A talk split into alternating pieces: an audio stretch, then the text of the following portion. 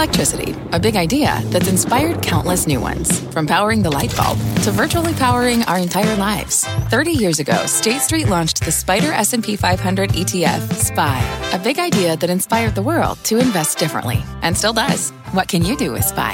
Before investing, consider the fund's investment objectives, risks, charges, and expenses. Visit ssga.com for a prospectus containing this and other information. Read it carefully before investing. SPY is subject to risks similar to those of stocks. All ETFs are subject to risk, including possible loss of principal. Alps Distributors Inc. Distributor.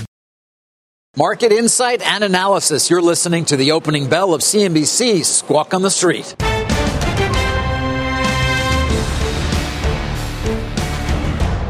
Good Thursday morning. Welcome to Squawk on the Street. I'm Carl Quintanilla with Jim Cramer at the New York Stock Exchange. David Faber's at the NASDAQ. In a few moments, he'll have an exclusive with the CEO of Philip Morris International, his company, and Altria, as you know, ending merger discussions amid the vaping crackdown. Futures are green. Some positive comments on U.S. China trade coming in just a bit as we get our first look at the whistleblower complaint ahead of that House intelligence hearing. 10 year 169 final Q2 GDP is right at 2%. Our roadmap begins with the political risks for stocks. The president says markets would crash if impeachment moves forward. Plus, vaping fallout. Philip Morris, as we said, joins us exclusively after calling off Altria merger talks. And shares of Beyond Meat soaring this morning as McDonald's begins testing what they call the PLT, a plant, lettuce, and tomato burger. Stocks coming off their best day in a couple of weeks. The House impeachment inquiry does remain in focus, though. Futures are paring their gains as House intelligence now releases the whistleblower complaint. Right now, acting director of national intelligence, Joseph Maguire is set to testify on the Hill before House intelligence, and we'll keep you apprised of headlines from that. President, though, uh, did retweet a comment this morning, Jim, suggesting that markets would crash if impeachment happened. Well, I think that the history of when Clinton was impeached was one of the first day tech was down 4.5% NASDAQ. After that, it was just the greatest buying opportunity ever. So, no, I'm not going to buy in that the markets would crash. Yes, I would buy in the idea that he was convicted by the Senate, which is not going to happen because you need two thirds of Senate. And I don't even think, I mean, they could, Torquemada wouldn't be, it would, would stay president. I really feel like that where we are here is, uh, one, once again, non event. Like whistleblower. You know what we, we're back to, Carl? We're back to one of those situations where there are people who hate Trump so much that they say, Do you see what this whistleblower said? That there was a lockdown. And I'm like, Yeah, lockdown. But then I say, What's lockdown? I mean, no, this is. This is not the smoking gun that I think a lot of people were expecting, except for the people who hate Trump so much that anything's a smoking gun. Well, as A we know, as we know, this smoking is not a trial. Uh, No. Impeachment is a political process, not a judicial one. Right. So it's it's up to the House, who, according to Politico, has the votes now if they want. Well, I think that that, that I think that uh, Speaker Pelosi is a great head counter, but just a week ago, I know she didn't want this. Uh, now, obviously, new evidence changes her mind. I think it's great that people change their minds, but I do believe that once again, even though the Democrats assured me that this would not happen, that if you read the stories, uh, you don't know what really happened. Other than leg- legendary Ukraine funny man seems to be he was a seems to be very happy, and that maybe they picked the wrong guy to say that Trump bullied him because it seemed like that they're pretty convivial. So what happens is once again you just say, I don't know, this is too hard. I forget about it. How'd Nike do? Uh, that is the key. Uh, how how this inquiry process it, uh, impacts trade, right? Passage of USMCA. That's I worry about. Uh, any spending deal, we November 21, you're facing a new shutdown of the Yes. government. Uh, not to mention gun control and drug pricing. Right. I mean, shutdown government historically down a couple percent before and then goes up. USMCA, I think, is a big deal because a lot of great companies really need that. And I know that uh, Speaker Pelosi wanted that to happen last week, was just worried about safeguards. I, I, when I was speaking with the president's people yesterday, they, it is harder to imagine that someone who's busy trying to impeach you also wants to sit down and make a big deal with you. So that may be the one that is actually uh, hurts a UPS, hurts a KSU. The companies I speak to really wanted this. You know, uh, autos. Maybe GM gets a break in the Can- strike. Cantor's out today with a bearish note saying sell transports essentially. Yeah, well, the transports are the ones that are hurt by that, and uh, it, there's no two ways about it. That's just true. You need Nancy Pelosi to come out and say, "Look, this is not at risk. We still want to do this because the American working person needs it." And I think that's a harder dialogue. It's a harder storyline because of what she said yesterday. So, uh, the day before, uh, it's dispiriting from the point of view of stocks to have it. So once again, we want to pay less for stocks because of an internecine fight. But then there are people who say, listen, Jim, this is a constitutional crisis. We should sell all stocks. Every constitutional crisis other than 2007 has been buying opportunities. What we have to do is look at the fundamentals. Now, I know that sounds like a hack, but the fundamentals do matter. Last night's Jabil, fantastic. Really great read across the board for Internet of Things technology. Uh, last night, uh, KB Homes, really amazing. Uh, last night, whistleblower, legendary uh, Ukraine funny man. Uh, hard to to dovetail into. I mean, I, look, I pick up the New York Times, and obviously, I look at the New York Times, and it says that Trump has just been found, found guilty. Uh, oh no, not yet. And I just find it's so hard to understand. I'm not saying Democrat or Republican. I'm saying it's really hard to understand. All right, if we're going to have a conversation then about fundamentals, uh, corporate profits are starting to get squeezed. Uh, a lot of caution on the street about rising wage costs. nothing, you know, there's trade and incremental costs on trade, but as wages are up, and we'll get more uh, core PCE now, uh, two four in line. right. Well, I think that wages should be up because I think workers have been underpaid, and I think they're catching up. But there are great productivity gains. I, last night in the KB Homes call, I just said, you know, of course, labor costs are going up a little. Uh, there's a shortage of workers. We don't allow uh, immigrants come to come in as we used to. Uh, if you wanted to be able to make it so that, that wages went down, you just have more immigrants come in. But I do think that that's part of the price of that's part of the collateral damage of going for maybe two two percent on unemployment. I mean, look, this economy is still strong, except for the companies that directly related to China. And those who want to portray this economy as deeply related to China are missing the point. There's about I have about a quarter of the S and P that I do have to factor in. But then you go over Nike and you Nike. Remember what Mark Parker said? This is a company by China for China. It was like you know, of China, by the people, before the people. And Nike was incredible. Starbucks deeply in China. Kevin Johnson would tell you China's the strongest part. If we had uh, Tim Cook here right now, he would say, "Look, China is really strong." So it is steel. It is. Uh, there are lots of certain like lumber today. We read about the lumber companies that really made a big bet with China. That's wrong. But when I look at the retailers, when I look at, at Walmart, I look at Amazon, which I know is in the crosshairs of the government right now, but Target, I mean, Target stock never came after the big run. Costco's doing so great. And Home Depot, another positive note today. Yeah, we'll, co- we'll, cover more of those names. Uh, there's some calls on Target and consumer up 4 6 on this Q2 GDP number. Uh, it's all about the consumer here. Yes. And the wheels of commerce uh, continue to, to churn, uh, David Faber, whether it's M&A or a big IPO where you are today.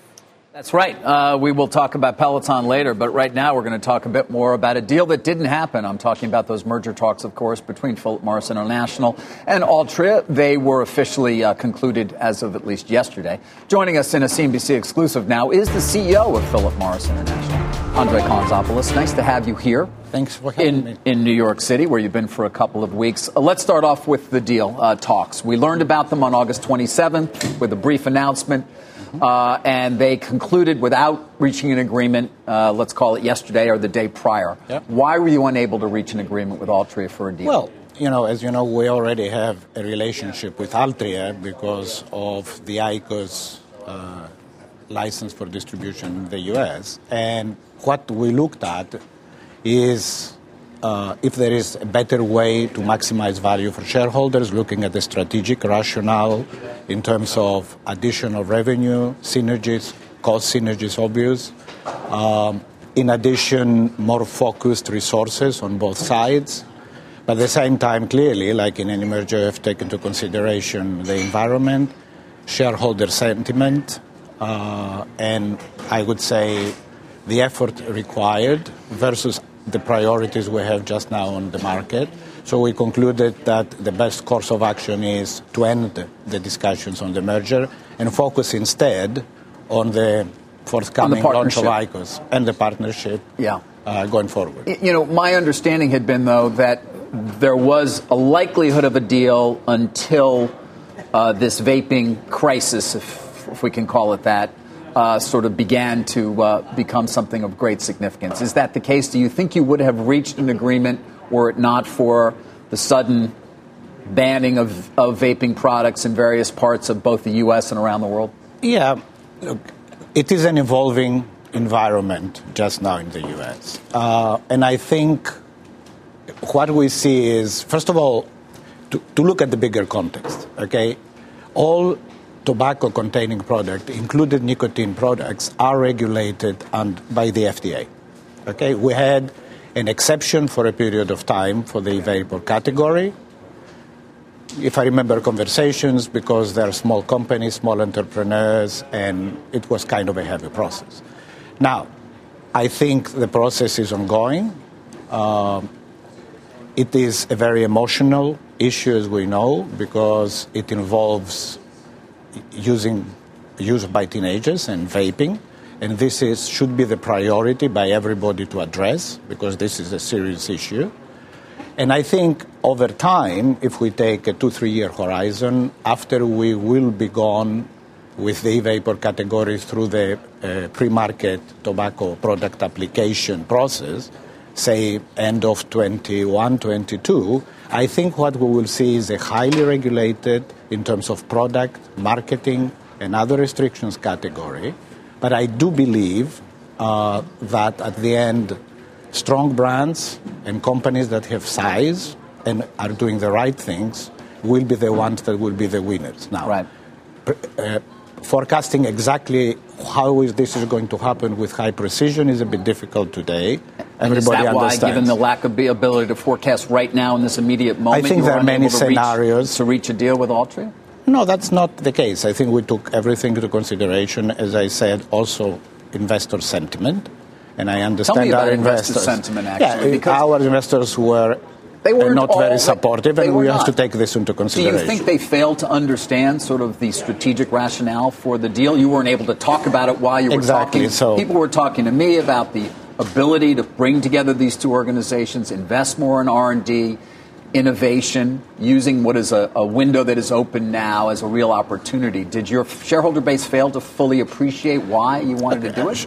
Shareholders, of course, had their own opinions. Uh, we couldn't explain, but this is, it doesn't matter. I think this is closed. The discussions have ended. For the foreseeable future, we can only focus on getting IQOS, which is the only uh, product that has authorization right. by the FDA on the market. Right. I think we have a corridor of opportunity here because there will be a lot of change in the vapor market. And I think that's where the companies are going to focus. Uh, yeah, I but I think, aren't you in some ways not in line with your own shareholder base? Are they either not understanding some of the weakness you see in the overall business or the need to move more aggressively, or are you failing to understand their concerns in some fashion? Look, I think sometimes there is a little bit of confusion amongst shareholders in general about all this new category, which is understandable because the category is new. Uh, there is discussion about decline of cigarettes, and obviously, as the new categories uh, emerge and consumers and smokers move from cigarettes to these uh, alternatives that hopefully they will be proven to be better, we will have a decline in cigarettes. This is in the US, and this is what's happening internationally. If we take the example of Japan, for example, we have a 25% decline in the cigarette market because products that are heated, heated tobacco products like IQOS and others, have convinced consumers to switch to these products. I think this is very good for public health.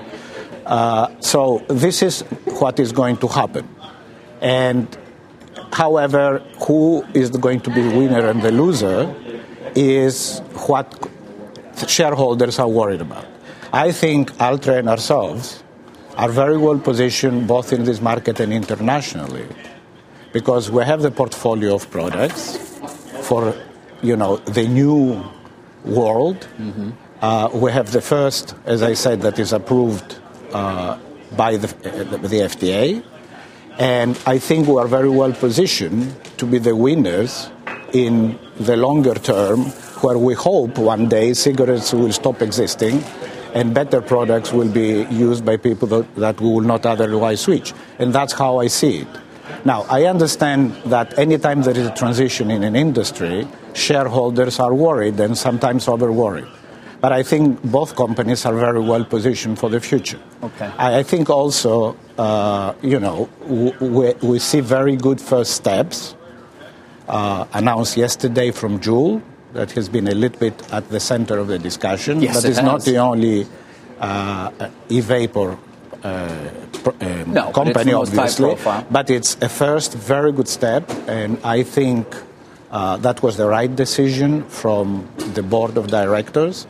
And I think Altria, also with the experience they have from a very regulated category, have played a role and they have a role to play going forward. As I said, we need to focus now on getting the products through the process of the FDA because right. there is a lot of emotion and a lot of overreaction sometimes, and address the youth use of nicotine, and that requires quite a lot of action, not only strict regulation of flavors, but requires uh, age uh, limits, access control of the retail, technology to do that, technology in the devices, and education, because we told the children don't smoke. Right. You know, now we'll have to tell them don't use there if I can, just because my colleagues at the New York Stock Exchange, Jim Cramer, has a question for you okay. as well. Jim?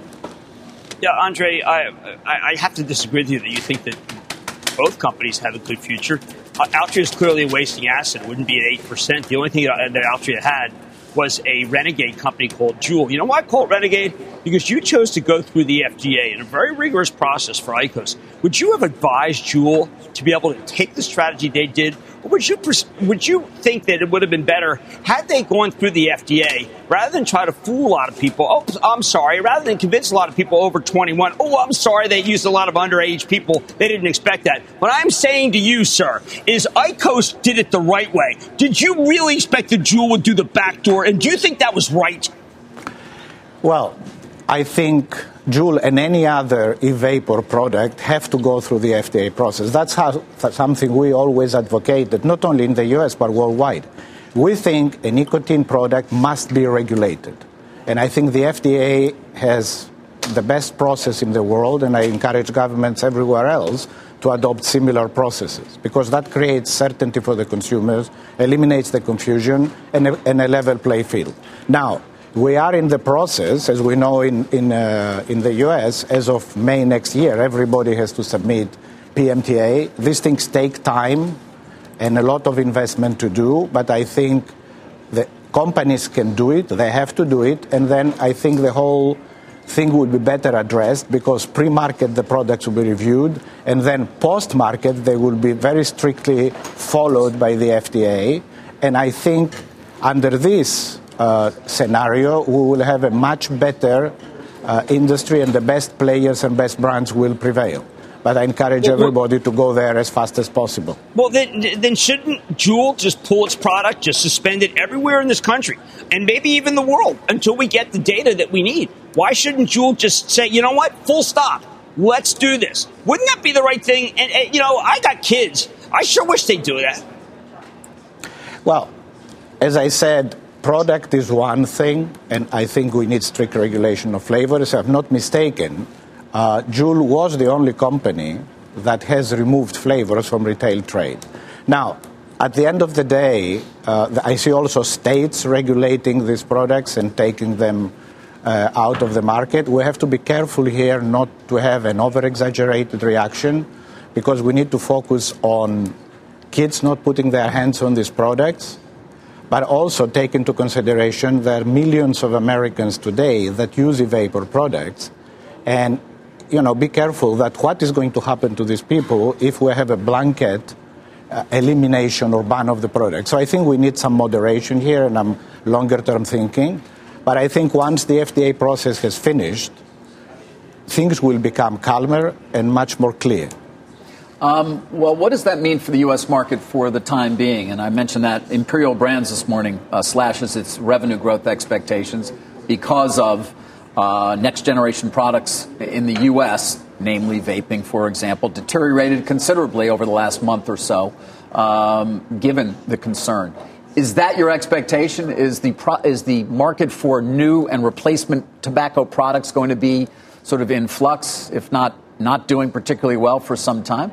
Well, I think if people do, if companies do things right, and I think we did the right thing, we developed these products, we put them through a very rigorous scientific assessment internally, preclinical and clinical. Then we submitted to the regulatory authorities, including the FDA, so consumers get the assurance that at least they can trust the product and what we communicate as a manufacturer is truthful and not misleading. Right, and that's the so IQOS product. Not, we should make it clear the heat not burn tobacco exactly. product that you're rolling out around the world. You're partnered with Altria here in the U.S., which is, is, not, not any vaping, vapor product, and it's not vaping. But we should not be conflating vaping in general. I think when products will go through the FDA process and do the right assessment, we will also see that vapor products are better than cigarettes and more appropriate for you public do, health. You believe that that they but, will be, but more... they have to go through the process. But you believe the... they will be better for health than tobacco? Yes, I do. Why?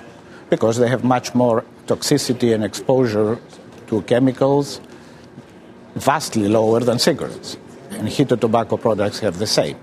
But the thing is, they have to go through the process. So once this is done, I think the category will recover, but with the right restrictions, the right limitations, the right access control, so we don't have, you know, kids using nicotine products. Right. And then adults have options to switch, and I think this category is the future. And I think we are very well positioned to succeed in the category because we're the leader in this category. And, and, do you believe, I mean, you mentioned earlier your goal is to ultimately replace tobacco. Uh, Absolutely. Is that going to be hindered in part because of the concern now about vaping and perhaps even simply because people are concerned about these replacement products overall? Are they just going to stay with tobacco longer? Look, I think some of the comments made uh, are confusing people who smoke today because sometimes they don't know if these products are worse than cigarettes. 50% of Americans still believe that e-vapor products are worse than cigarettes. And I think that's wrong. No, but we've got, people di- we've got people dying from vaping. It's kind of scary. Okay. First of all, it is deeply concerning that people die irrespective of the reason. Now, from what I understand, the FDA and the CDC are investigating the health reasons for that. But my understanding is this is not concerning traditional right. e-vaping products that contain nicotine. Right. Concerns other substances. Yes. So again, Cannabis. we should not we should be careful not to create confusion amongst the millions of people that use vapor products, because this is not traditional e-vaping products with nicotine. And actually, these products existed in the market right. for so many years when we never had an issue. So I think we have to let the authorities conduct their investigation, but the recommendations they issue make sense. Don't buy products that are not legitimate manufacturers. Don't buy products from the black markets because that's where we have an issue. Before we end, uh, let's get back to the deal itself. Um, you're not talking with Altria any longer about this merger of equals it was, as it was described. Do you believe at some point you could re-enter those talks when the, uh, when the conditions are clearer in terms of the products that you're talking about? Well, the talks have ended, and for the foreseeable future, we'll focus on all other things we do together, and there are many ways to continue our collaboration. I think coming out of these discussions, we're better aligned on many things. Because you do? Why, why are you better aligned on many things? Because we, you know, spending time much more closely, you align on many other things. Right. So it's a win-win for both companies. And I think we have enough uh, ability, even without the merger, to further both uh, portfolios of companies and create shareholder value for both companies. I think that's still a very good collaboration. All right. Well, we look forward to checking in with you along the way and appreciate your taking some time this morning. Thank you. Thank you very much. You're Thank welcome, you André well. Calantzopoulos, the CEO of Philip Morris International. Carl, back over to you. All right, David, thanks so much. When we come back, Peloton's going public today after pricing the IPO at the high end of the range. We'll bring you the first trade, obviously. Also ahead, capitalizing on 5G. David's got an exclusive with the CEOs of Verizon, Qualcomm, and IBM at the T2 Summit. Futures hanging in there. We'll get to a ton of news on Target, McDonald's, Beyond Meat, Facebook, GM, and a lot more when we come back.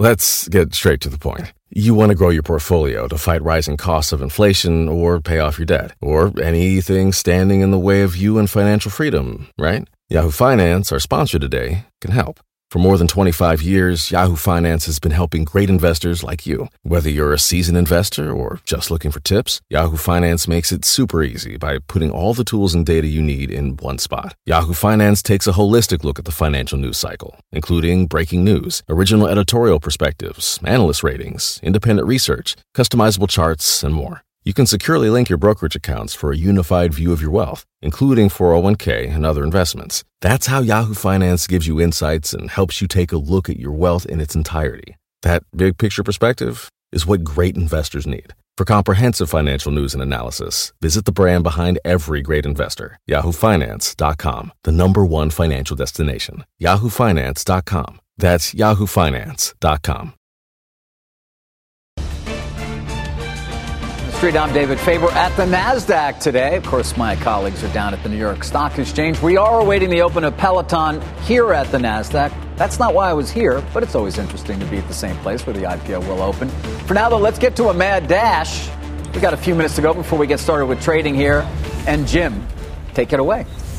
Yeah, well, very exciting news if you own the stock of Beyond Meat. McDonald's is testing new plant-based burger in Canada. Uh, it's going to be for a limited time.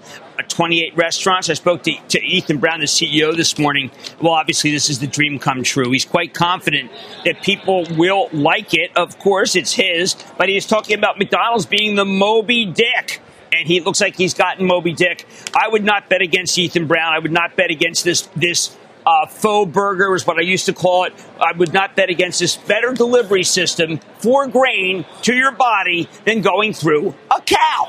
And I think that this test is going to succeed. I welcome Mr. Easterbrook to come on. He uh, has always been a little media shy, but this PLT, as they call it, plant, it's his plant lettuce tomato, is very exciting, David. It's got the stock flying, and I don't think it's done. You don't? Uh, no, because it's you know there's a lot of people who like it. They're you know it, it, it, look. let me be careful here. In, where they did the big secondary, which is not far from here, has been a lid, but the stock's still heavily shorted. There's still a lot of excitement for it. Is it a flash in the pan? No. Should the stock be as high as it is? No. But people are going to be juiced by the fact that they're in McDonald's, which is something that a lot of people had speculated but we've been waiting and waiting. And you, you maybe you have to go to southwestern Ontario, which is also apparently the cannabis, cannabis capital of the world, to be able to get this. Maybe you have some cannabis, and then you go and you get a plant based burger. It's only 28 restaurants, and it's only 12 weeks. So, how do we know this is really going to stick? Because I have never seen Ethan Brown be as confident and as excited. Now, he is a proselytizer, he's an evangelist, but I think that what we saw from Impossible Burger so far is good. And I think that this is what a lot of people are waiting for, not just vegetarians. People who just believe in the ethos of no cal, no methane, less cholesterol. Is it is it the best burger yet? Ethan would tell you it's still a work in progress. I would bet with Beyond Meat, not against it, in this McDonald's trial. Yeah. Uh, other big piece of news out this morning is reports that Disney is going to add literally hundreds of plant-based recipes to its park menu uh, at Disney World and Disneyland. I think that people have to recognize that this is not a vegetarian issue. It's an ethos. It's a millennial thing. Uh, when I spoke to Ethan, I had, I, you know, I've had burgers with Ethan. Uh, I've had, uh, geez, I've had a lot of things with Ethan. You know, full steak made from plant based, uh, uh, tacos, which are terrific. I would like to add them to Bar San Miguel. And I think it's just a wider issue. I think people just like the taste and they like the fact that that it's not beef and it's not slaughtering cows. There are a lot of people who care more about these things than my generation, where we felt like, okay, listen, one of the things you have to do to get a cow is to you know shove a bolt in its head and kill it. A lot of people think that that's just bad. And I don't mind, blame them for thinking that way, just because my daughter, who feels that way, loves Beyond Meat. Someone was criticizing me earlier today. Said, Jim, uh, vape, you're upset because it's your father in law. No, I'm upset because there's 150,000 people who will die of lung cancer. There are a lot of people who feel this is a good way to be healthier. You may disagree, but there's a lot of people feel that way. We're going to watch it. Obviously, big move in the pre-market. Let's get the opening bell here in the S&P 500 at the CNBC Real-Time Exchange and the big board of Salesforce celebrating 20 years. Wow. Uh, at the NASDAQ Peloton, an interactive fitness platform celebrating its IPO today. And we're going to have a lot more on PTON. Pricing at 29, high end of the range. Valuation over eight billion is twice the last round. Yeah, it's a shame that it's doing this. You know, the good ones don't go. The good ones don't work like this. The good ones don't aren't priced at the high in this environment. Last couple years, they are ho hum and then they catch on. The bad ones are priced at the high, open way too high, suck a lot of people in. First day's real good, then goes down. I urge people to not buy at the opening. It would you, you might be able to make a few bucks, but you'll never get out in time. Interestingly enough, that who introduced me to Peloton? Mark Benioff co-founder of Salesforce. We have uh, we have Mark Hawkins, the president, president and CFO of Salesforce, ringing the opening bell. Uh, I'd like to put a stick mic in his face and be really obnoxious, like I did with Dara. So maybe I'll do it. Um, oh, John man. Foley of Peloton was on Squawk earlier this morning. Uh, said that net new subs, net new subs are the quote true north, and he said it, we are we are prioritizing growth over profitability. Right now, that the numbers are great. Uh, and there was a moment in time where people who were prioritizing growth over profitability had the best stocks. That came and went. This is the opposite. Right now, we're in a terrible market for that. Maybe today is the first day where people want that. I had Twilio on last night. Twilio stock has been straight down. Okay, straight down. And their company actually is profitable that are grow- that, that, that prioritize growth. The market doesn't want that right now. And I, I appreciate that Peloton wants us to think that that's what they want, and maybe that's a good strategy. But people have, who are buying the stock have to recognize that's not what the stock market wants, or WeWork would have come public. WeWork. Uh, David uh, Foley yeah. also said uh, that in pricing the deal, uh, quote, we weren't greedy. Uh, said they, they did leave something on the table. Uh, well, we'll see. I mean, you know, you guys, I'm sure you guys have taken a look at Smile Direct recently. Uh, that has been nothing short of disastrous since its initial public offering, one that was touted as being very strong at the open and, of course, has proved otherwise. You have to wonder what would WeWork really have met if it had actually tried to come to the public markets. Of course, it would have actually been public, which would have been a key thing for it. But nonetheless, it's a tough market right now. And guys, I'm sure you saw Endeavor lowering the price range, lowering as yes. well uh, the number of shares, Jim, that it's going to, or the amount that it's going to offer. Uh, the UFC, no doubt, is a, is a popular growth property, but there are concerns about the rest of that business. I know you guys are both represented by them, but we still can talk about it a bit, right? Well, Smile Direct is uh, the disaster of, of this era. Uh, Endeavor, see, I, I, don't mind. A, Remember, I don't mind a stock that uh, where the range just kind of holds in there. I don't. You know, stock where the range goes down is usually a sign that there's no institutional support whatsoever. Endeavor, they are uh, by, my agent, so I, am reluctant to really uh, talk about that. I'm just saying, but in general, you want a stock that comes at pretty much the range that we thought, that has good demand, that isn't really exciting, goes up high, and then it goes up over time. Ally Yeti, which a lot of people felt was going to be a bomb because the balance sheet wasn't that good. So I would just point out that uh, it's absolutely true that Peloton's red hot, but what also aptly true is that red hot stocks on an IPO have not been great places. Well, at one point yesterday, uh, 75% of this year's IPOs were down for the week. Well, that's the problem. I mean, you know, I just don't want people to lose money. Uh, maybe you can make, maybe this is the one where you can make money. Uh, but I have to tell you that it's, it's, that would be unusual. I got some calls out this morning. Uh, Cowen adds Target to the number one slot on its conviction list. Target's fabulous. This is uh, Brian Cornell Triumph, same day. By the way, you know, Macy's is going back and bringing same day. I got Jeff Gennette is talking about how important that is. Um, free with $75 purchase for them. Look, Brian, he's reinvented Target. And unless you've been to one of the small format Targets or a Target that's in inner city where there is no other store, you probably don't understand why it's going up. If you're next to a Greatland Target, the old fashioned, you say, what's the deal? The new Targets are exciting and they are local and they are all about the neighborhood. And I love that. That's terrific. Uh, there's a look at uh, Costco, of course, Home Depot. What's that, watch? It spells watch. Yes, that's your that's your acronym. Sorry, that's all right. Well, I just am waiting for an ETF to, to, take it over and take all the credit, and make a lot of money, and then people lose money in the ETF, and they blame me. Well, speaking of acronyms, uh, FANG, um, these reports now that uh, DOJ is following up on uh, Facebook antitrust probe would make it the fourth yeah. agency if you include FTC, state AGs, and House Judiciary. Yeah, I'm waiting for the Department of Energy, Department of Labor, and Health and Human Services to go after Facebook. Will you cut it out already? I mean, honestly, the Defense Department's going to go after Facebook. Enough. I mean, how many people can go after Facebook? I mean, what is Facebook? Look, if you think it's bad, stop using it. Now, here's an amazing thing. You know, you can stop using Instagram. It, it, it's allowed. I mean, the government acts like we're all stuck, handcuffed to Facebook, and it's really a shame, and we're going to break the handcuffs. It's a, it's a voluntary thing, for heaven's sake. I, I don't, you know, what did they destroy everybody else?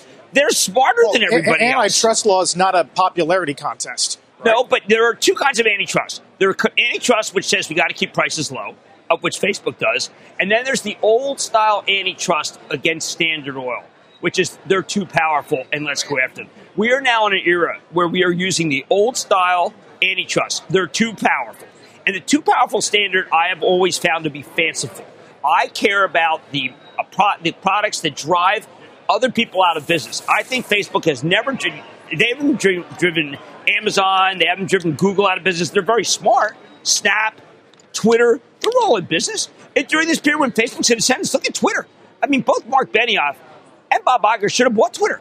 They both say in their books that they shouldn't have. Well, I mean, Snap might argue differently that we had ideas that were stolen and, and leveraged because of their size. Well, what, what, the hell was so proprietary about what Snap did? I mean, honest to God.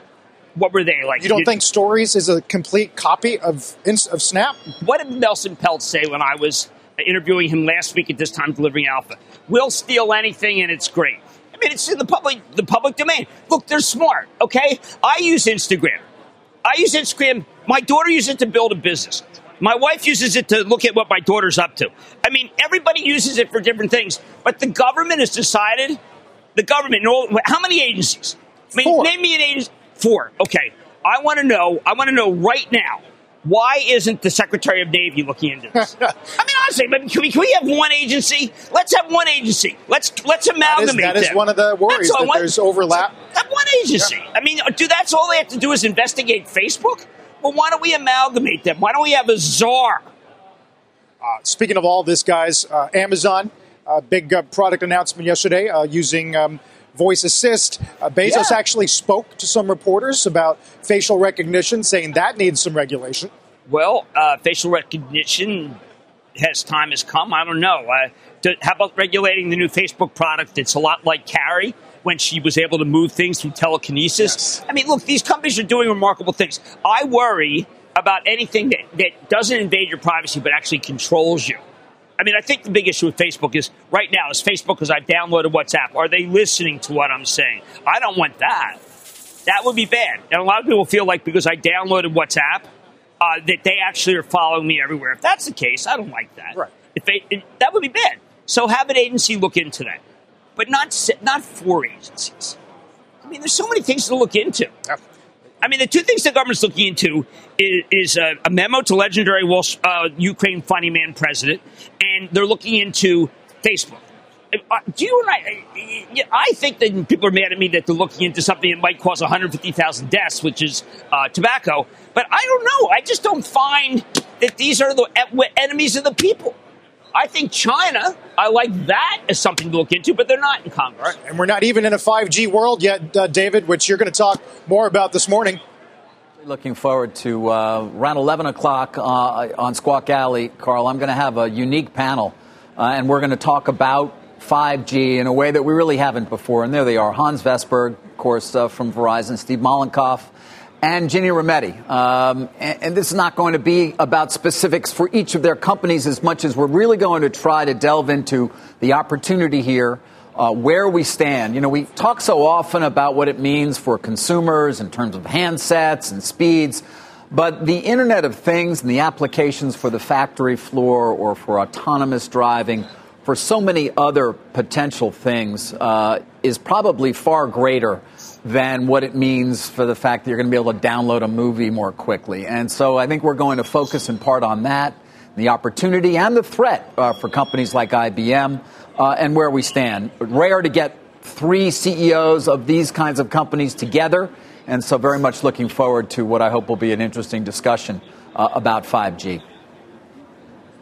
You know, last night on the Jabil conference call, it's a very important call. They're talking about 5G as absolutely being a savior for a lot of tech companies. I think 5G is also going to be a savior for Dow Chemical because of all the different ingredients. David, 5G could be the revolution that keeps a lot of companies, in, not just American Tower, uh, going as a reason why you should own their stocks. What do you think? I think, well, I think it's possible, but it does appear that we're still a ways away from sort of that industrial revolution that you're kind of talking about, I think, in terms of how things can be even further automated uh, with artificial intelligence as well. Uh, by everything having a chip in it, the lack of latency so that you can connect to the edge of the network, and there is where all the computing power is going to be. Will Amazon actually move AWS sort of there as opposed to uh, where it currently is in the server farms? Yeah, I, there's certainly going to be the potential for great efficiencies, Jimbo. I want to talk to uh, to Vestberg and Mollenkopf and Rometty about this reality and when it's going to be here, because that certainly remains unclear at this point. Yeah, I mean, also, this is right in the sweet spot of Huawei in China uh, and who's ahead of us. And yep. I think there are a lot of people, including the President of the United States, uh, believe that maybe we have to have. Uh, we may have to have Sprint merged with T-Mobile in order to be able to stay in the race. Uh, I know that that's not necessarily uh, John Legere is not there, but I think it's a, it's the elephant in the room. We need that deal to close. And David, is that deal going to close? I keep reading things now about how they're uh, roadblocks. You know, uh, Jim, it's very hard to say. I mean, uh, the states are litigating. Uh, they're going to potentially go to trial, uh, and it's unclear. I think most people believe that the companies have a better than 50% chance of getting it done.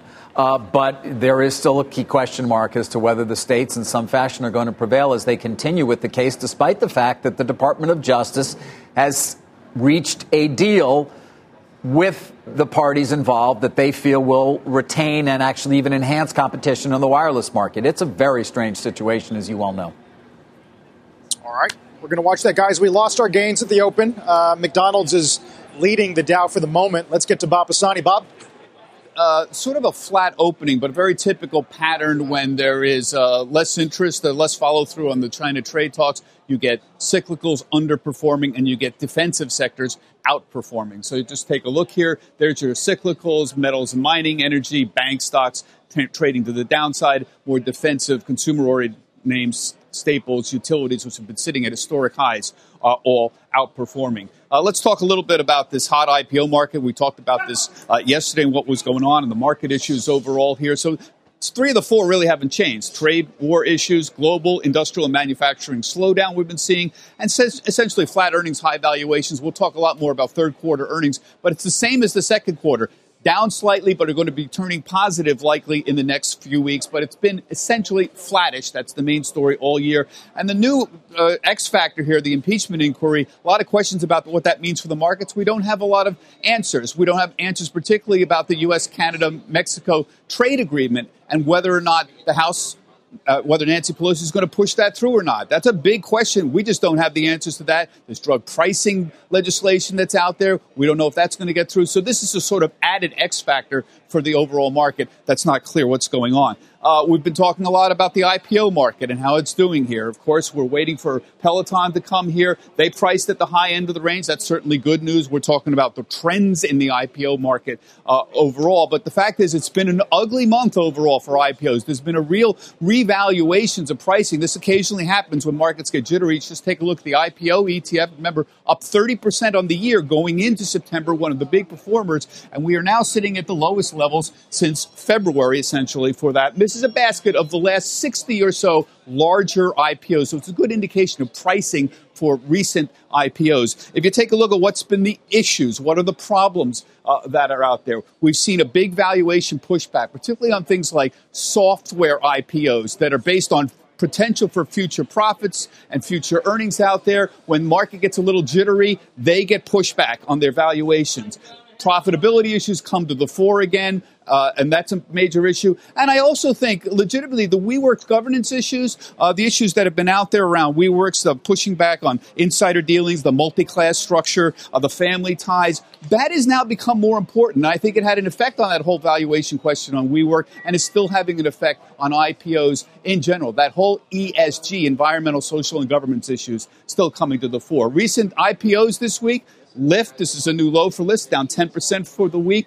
uh, we see some of these other names that are weak. Pinterest, which has been all over the place, they went public back in April, but they're down 10%. There's a new low for Slack down 10%. And Smile Direct, that's not a typo there, still dropping down 20%. So the bottom line is we're in this process now of reevaluating the IPOs and their, what they're, how much you want to push back on the valuations and that's obviously inter- inter, uh, infecting the uh, IPO market. We're waiting for Endeavor Group. They're going to be pricing tonight. This is a part of the deal, William Morris. Uh, I have not seen any changes uh, in their SEC filings, still at 30 to 32. There has been some discussion. There may be price talks. Still haven't seen it, though, in the SEC filings, and that's what matters right now. We'll keep an eye on that, let you know if anything happens. Guys, back to you. All right, Bob, thanks. Let's get to the bond pits as well. Got some data out this morning. Rick Santelli is at the CME Group in Chicago. Good morning, Rick.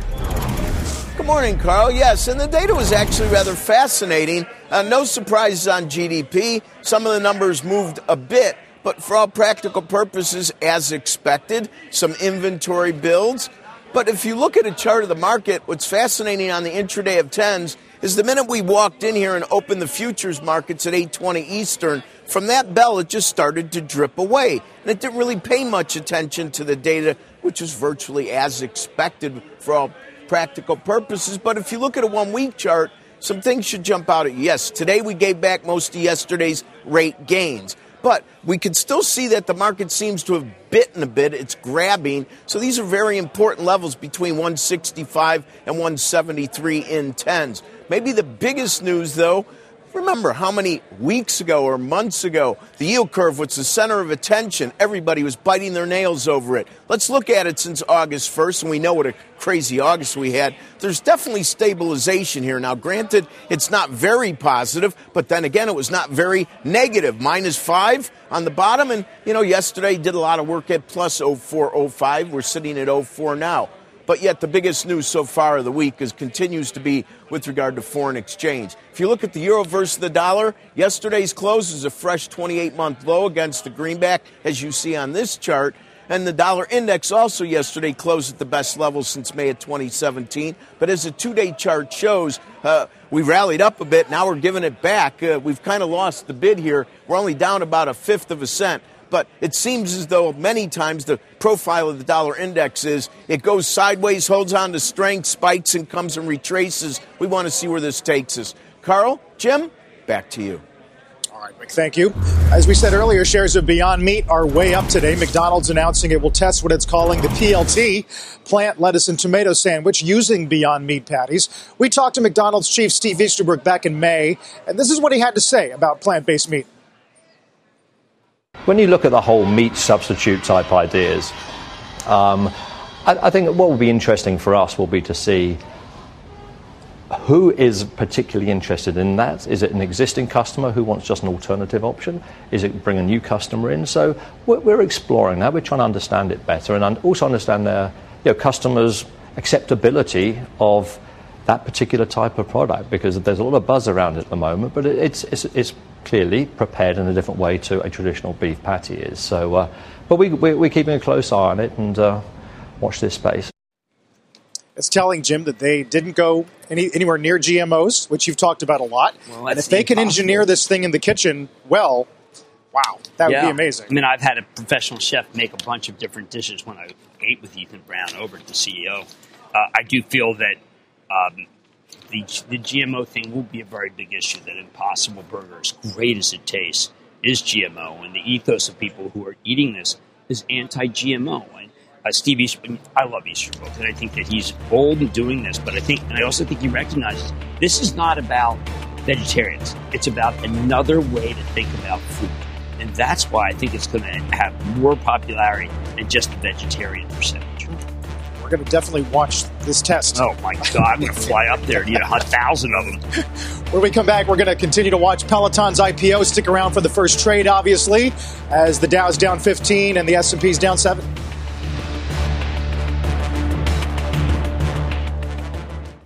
For more than a decade, Comcast has been committed to bridging the digital divide and connecting millions to affordable high-speed internet. But the barriers to get connected go well beyond affordability. Through Project Up, Comcast is committing $1 billion to reach millions with digital skills training, resources, and opportunities needed to succeed in a digital world. Project Up, building a future of unlimited possibilities. Learn more at comcast.com slash project up. You seek the key, but first you must learn the ways of precision, craft, and performance with Acura's all-electric ZDX. With a premium Bang & Olufsen sound system up to a 313 mile range and a Type S variant with an estimated 500 horsepower, the ZDX is their most powerful SUV yet. Unlock the energy when you visit Acura.com to order yours today. Micron's off I'm almost a percent, still hanging on to the uh, 49 level as we wait for earnings after the bell. Stocks up more than 50% so far for the year. And we will have an exclusive with the CEO tomorrow, 9 a.m. Eastern Time. When we come back, though, it's Stop Trading with Jim. Dow's down nine.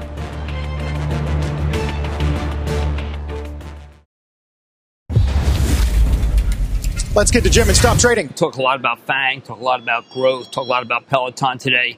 Uh, Procter & Gamble's been the great leader. I mean, you take a look at the chart of when uh, Nelson Peltz joined the board, the stock's up 35% uh, it's, it, it, since the year began, and that was the one to buy, not all this crazy growth. And I just have to hand it to those guys when I interviewed David Taylor and uh, Nelson Peltz last week at Delivering Alpha. It's pretty clear that this, this is not done it can go higher still. Yeah. The thesis that the Giants couldn't innovate their way yeah. out of a paper bag. I know. Although maybe Peltz was the cattle. Who knows? Well, I, mean, I think he, I think he would tell you David Taylor had a lot of good things in place. Uh, they're doing a good job, and, and no no uh, slight to Unilever, but they've become the big growth engine in consumer packaged goods. Yeah. Jim, how about tonight? I've got Taylor Morrison on tonight. I, I think last time we had KB Homes, uh, the conference call, housing punches above its weight. We got to find. It. Remember, housing has nothing to do with China. So it's just terrific. Sheryl's fantastic spokesperson for the industry. Let's find out how it's doing. Uh, and some people are saying, Jim, you care too much about Juul. No, I care about 150,000 people who die from lung cancer. Maybe it's a little. Why not? Uh, one of the biggest stories in business, as you said on Twitter a few moments ago, Jim. You've been listening to the opening hour of CNBC's Squawk on the Street. What's on the horizon for financial markets? At PGIM, it's a question that over 1,400 investment professionals relentlessly research in pursuit of your long term goals. Specialised across asset classes, but united in collaboration, our teams provide global and local expertise. Our investments shape tomorrow, today. Pursue your tomorrow with PGIM, a leading global asset manager.